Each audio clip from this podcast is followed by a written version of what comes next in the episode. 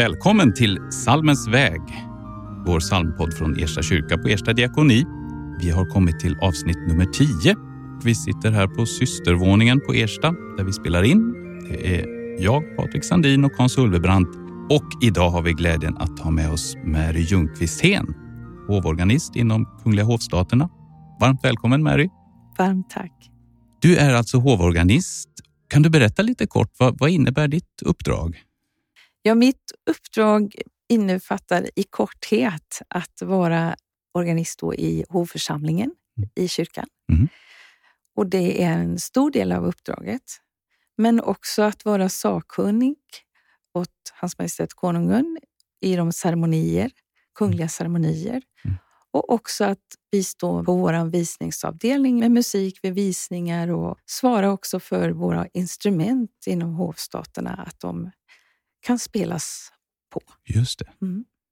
Visst är det så att ni har ju många kapell och kyrkor, att det är inte bara inte bara Slottskyrkan så att säga. Nej, det är ju närmast så är det ju Riddarholmskyrkan i Gamla stan, den kungliga gravkyrkan.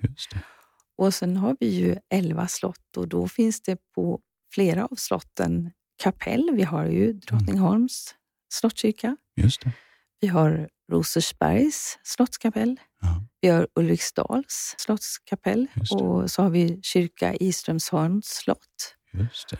Och egentligen så var ju i Gripsholms slott, det som var den nuvarande teatern, Gustav IIIs mm. teater, det var ju från början en kyrka. Just som, det. Ja, så det, det, är många platser, men huvudkyrkan ja. är ju naturligtvis Slottskyrkan. Ja.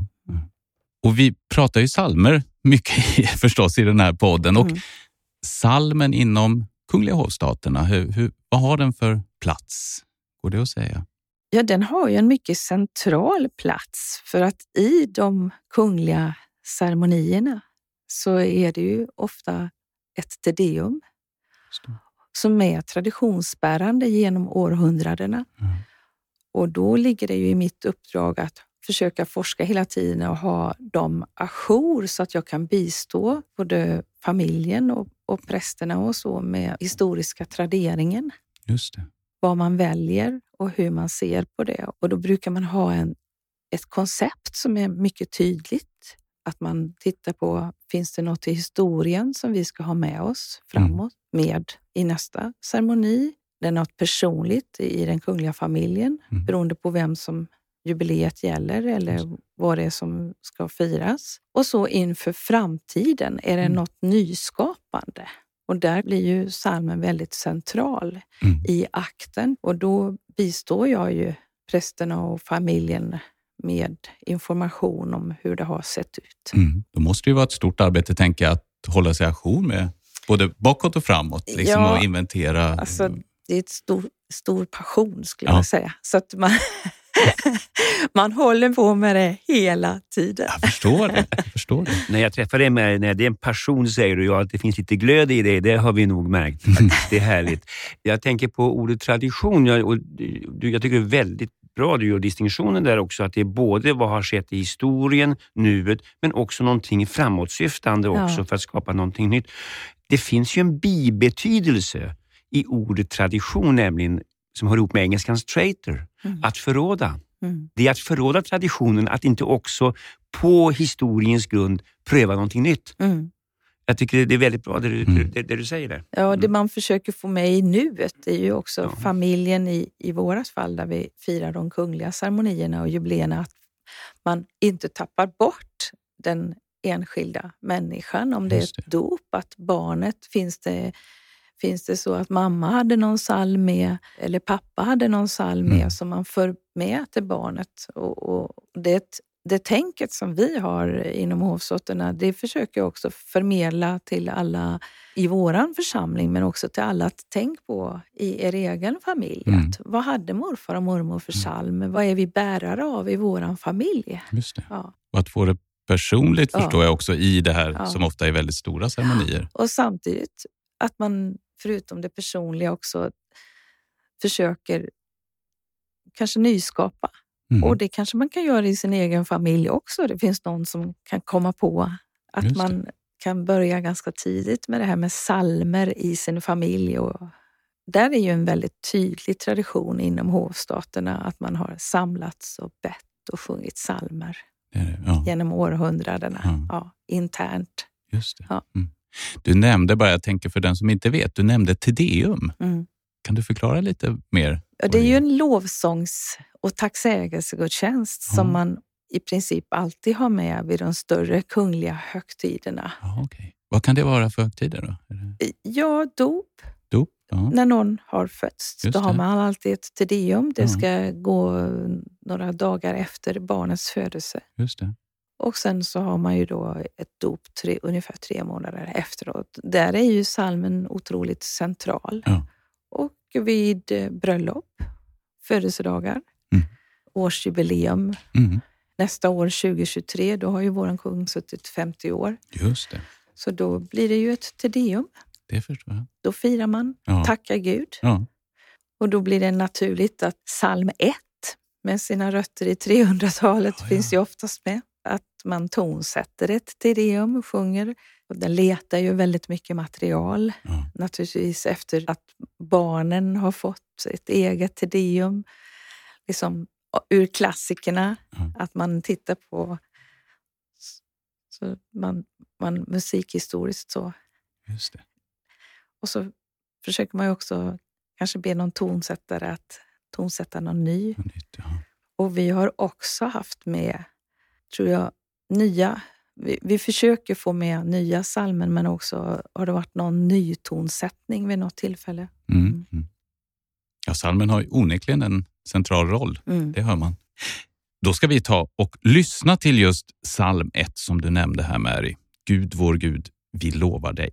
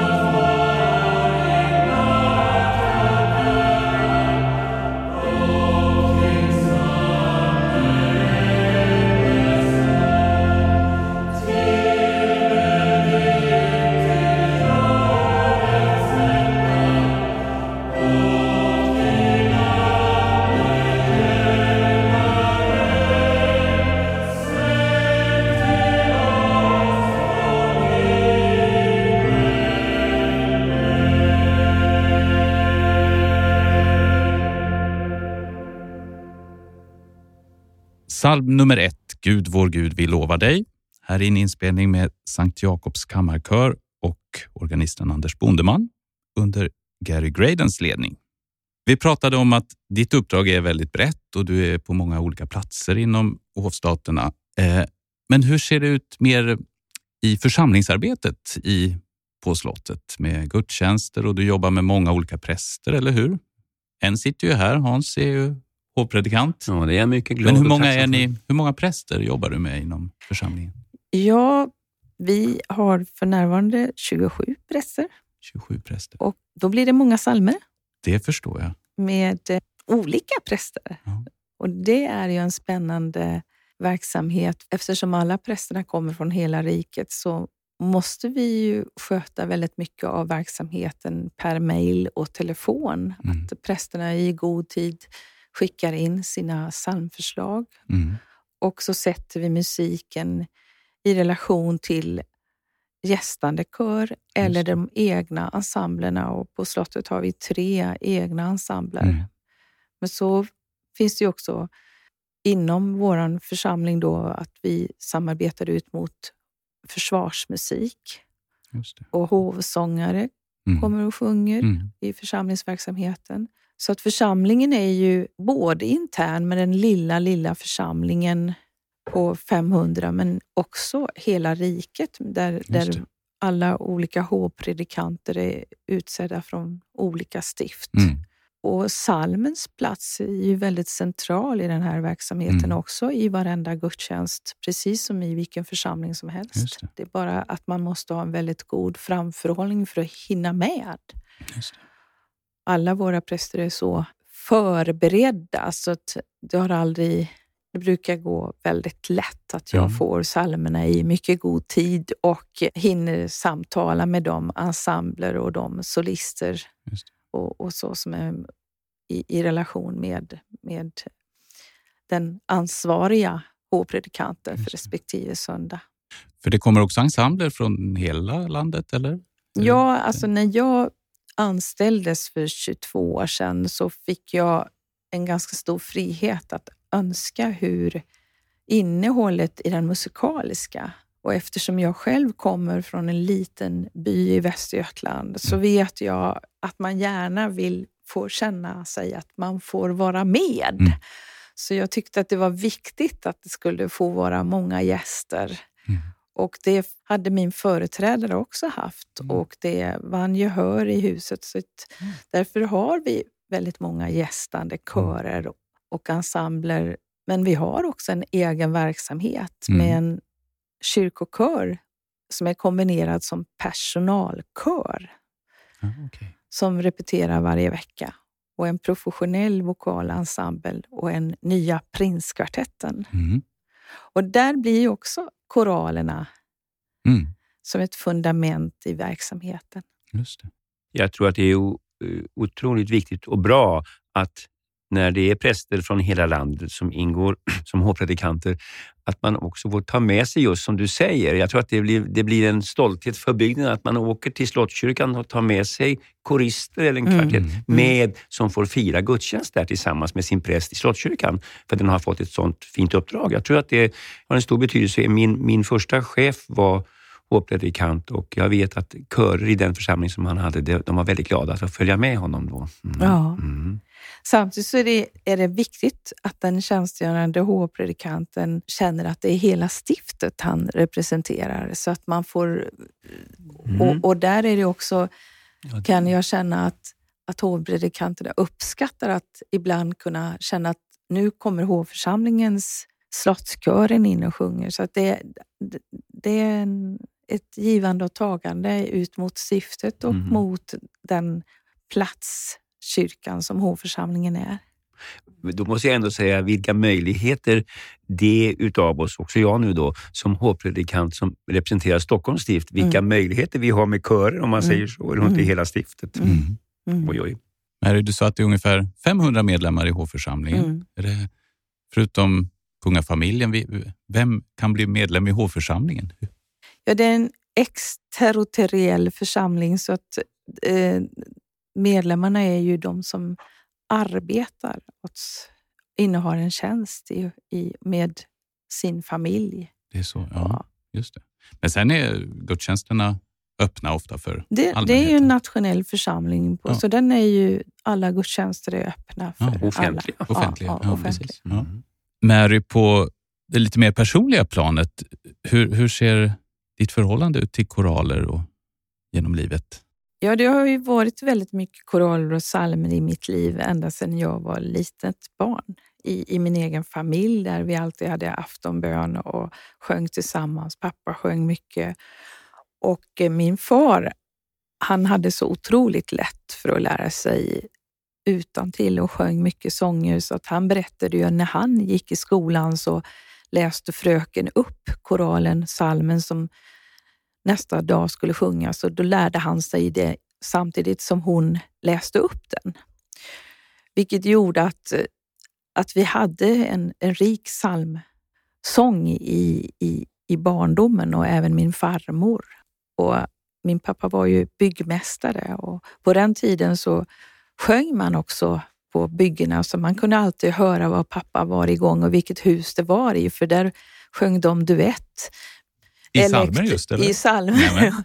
Och, och, den salmen som, som naturligtvis var en hit, det var ju O store Gud num, ja. nummer 11. Det var, det var liksom, den göd ofta i, både hemma och i bilen när man var ute och ja. körde. Och på alla byggen. Vilken härlig bild. Det, får jag, det är ja. fantastiskt. Jag tycker det är underbart att höra eh, psalmsång på alltså byggen när, när byggmästaren själv leder. Det har jag aldrig varit med om faktiskt. det, det tycker jag är underbart. Och då, det, är ungefär, det hör ihop med ett underbart uttryck jag tycker om. Jag, kan se mig framför, jag, jag såg det framför mig, det uttrycket då. En, en oavslutad tjänst inför Gud ligger alltid framför oss. Och jag tänker att det är salmen mm. en väldigt bra färdkost mm. mm. under vägen. Mm. Verkligen. När jag tog pianolektioner när jag var liten så råkade min pianolärare bli sjuk och då kom en djupt, djupt troende kvinna som ersatte vikarie och så sa hon till mig då, tio år, att ska inte Mary börja spela orgel? Tänk att sitta ensam i kyrkan med Gud.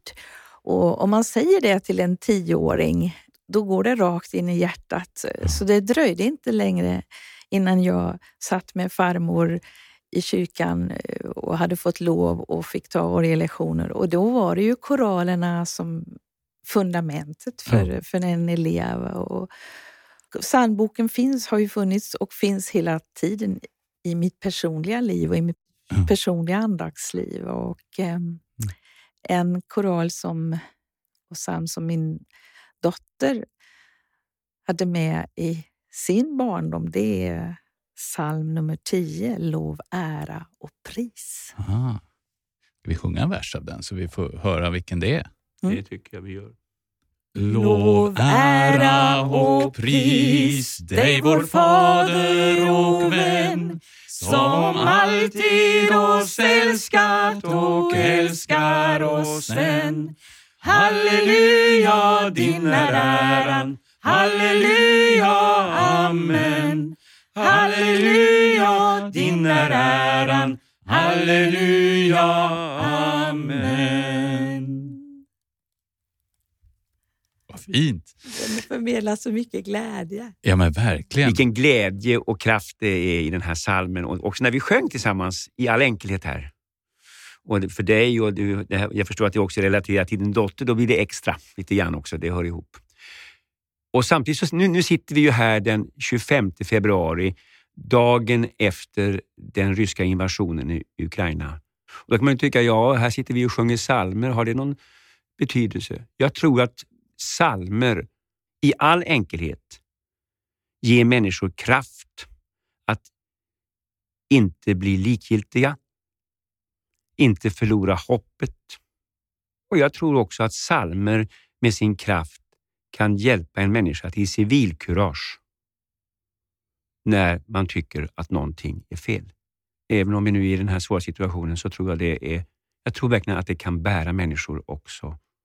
Och Det kan bära oss så att vi inte blir likgiltiga när det som händer kan göra oss lamslagna. Låt oss inte ge upp och psalmer kan vara en kampsång för livet, för gemenskapen. Vi ska ta och avrunda det här avsnittet och Mary, du nämnde lite innan här hur ni brukar avsluta era församlingsaftnar på, på slottet. Ja, våra församlingsaftnar de avslutas alltid med en andakt och omgärdas av två eller tre salmer. Och oftast är det en psalm som de flesta har i sitt hjärta 190 Bred dina vida vingar som ger så mycket trygghet med sin text. Så den har vi oftast ja. som avslutande psalm. Då tycker jag att det ska få bli avslutningen även i dagens avsnitt. Tack Mary för att du gästade oss. Mm. Tack så intressant mycket. att höra. Tack. Fint. Och då avslutar vi som sagt med att lyssna på Bred dina vida vingar här i en inspelning från Ersta kyrka med Gustav Sjökvists kammarkör under min ledning. Tack för idag.